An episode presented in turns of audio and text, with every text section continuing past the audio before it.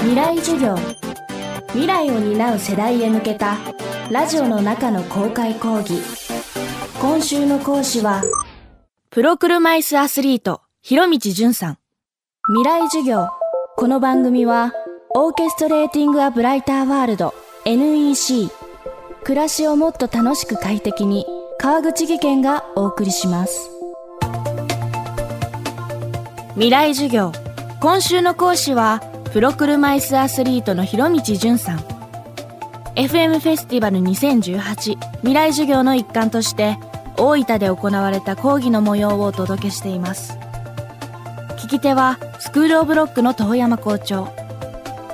高校生の時のバイクの事故によって車椅子での生活を余儀なくされた広道さんはそこから車椅子スポーツに目覚め 400m、800m、5000m で日本記録を更新するなど日本を代表する選手に成長。シドニーでは銀メダル。アテネでは銅メダルを獲得しています。16歳で事故に遭い17歳でアスリートへの道へ。日本を代表する選手となった広道さんはついにパラリンピックへ戦いの舞台を移します。未来授業3時間目。テーマはパラリンピック。そしてプロへ。最初に出られたのが2000年シドニーです。おいくつの時ですか？26の時ですね。この写真があこれそうですね。これシドニーのこれはねひょっとしたら予選の時かな、はい。マラソンの現世界記録を持ってるハインツ・フライっていう選手とはい。一緒に2人で予選走って、はい。2人で抜け出して余裕で決勝に上がるという、はい。でこの、えーシドニーの直前にハインツのところへ行ってですよ、うん。その前回大会の金メダリストでもあるし、はい。世界記録も持ってるハインツ・フライの元へ行ってシドニーパラリンピックで金メダルを狙いたいから練習一緒にさせてくださいってお願いして、えーはい。要はもうお前を倒すために俺に指導してくれみたいな、はい。そんな感じで普通でも言われたらはあじゃないですか。はあですよね。は若かったからそういうの考えずには合宿に行ったんですよ、はい。そしたら家に泊めてくれて、ええ。毎日一緒に練習連れて行ってくれて。いでかいっすね。懐。もう全然スケールが違って、はいはで一緒にシドニーのパラリンピックで本当にこうやって戦ったんですよ。いで結果シドニーで結は果僕銀メダルを取って、はい。隣金メダルがハインツ・フライなんですよ。はかと思って行ったけどやっぱり力でねじ伏せられてしまうというもうもうあと5メーターあったら勝ったのにっていうぐらいのもう0.21秒差やったかな。なんかそんなぐらい。それって達成感なのかめちゃめちゃ悔しい悔しさですね。届かんかったってハンドルをバーン叩きながら、はい。クソーって叫んでゴールしてるんですよ。で次の2004年のはい。アテネ。今度こそ金と思って行ったのに、はい。結果銅メダルやったんですよ。はでもねこれそうなんですよ。これね若手の真ん中19歳のリチャードっていうのがね、突然出てきた実は2001年か2年ぐらいにアメリカの大会で一緒になってるんですよ、へー。でももう少年ですよ、はい。子供みたいな感じで、はい。ほんで「潤どうやって漕いでるんや？教えてくれ」みたいな感じで近づいてきてアドバイスしてやった選手なのにい。は2004年のアテネで、、はいきなり出てきてもう正直マークしてなかったんですよ。それも残り 800m 僕の前にガッと割り込んできて、は2番手を取られ、はで2番手でそのままラストの直線に出たところで1位を取ったんですよ、はい。だから僕がそのねもう一歩前へ詰めてて間に入れささんかったら勝てたのにっていうところで負けた悔しさもあるんやけどシドニーの銀は、はい。金が取れんかってクソーと思ったのが、うん。はい。アテネの銅は、はい逆に4位の選手も競り合ってたんですよ。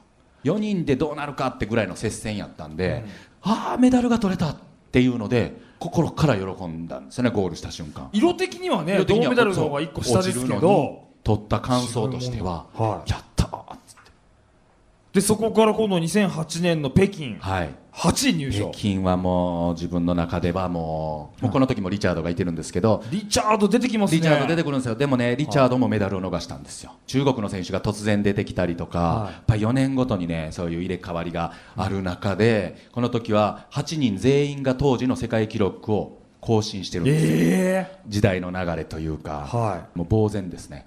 でねこれ12年のまあロンドンはい。パラリンピックも6位ロンドン入賞され6位てますけど、その中で、えっと、プロになられたのが2004年アテネの直前ですね。やっぱあるんですか？プロになるのとならないとでの自分の中での違いとか。やっぱり日本にそれまでプロの世界がなかった、はい。でやっぱりプロの世界がない競技ってはい。発展性がないというか、うん。で世界は当たり前にプロ選手活躍してる選手はほとんどみんなプロでやってて、はい。がっぽり賞金も稼いだりスポンサーがついてってしてる中で日本はまだそうなってなかった、で最初に弟子入りしたハインツ・フライがいつかお前も日本でプロになれってずっと言ってくれてたんですよ。へで結局それから慣れたのは9年かかってますからね。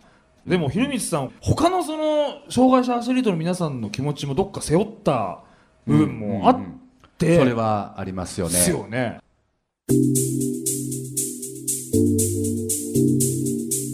未来授業今週の講師はプロ車椅子アスリートの広道淳さん。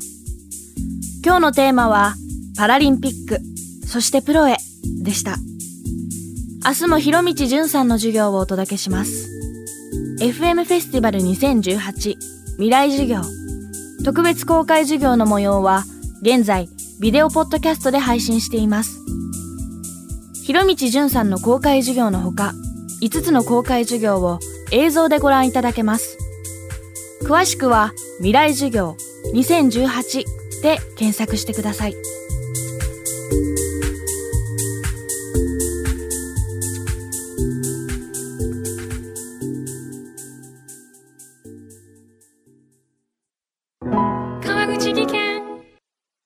階段での転落。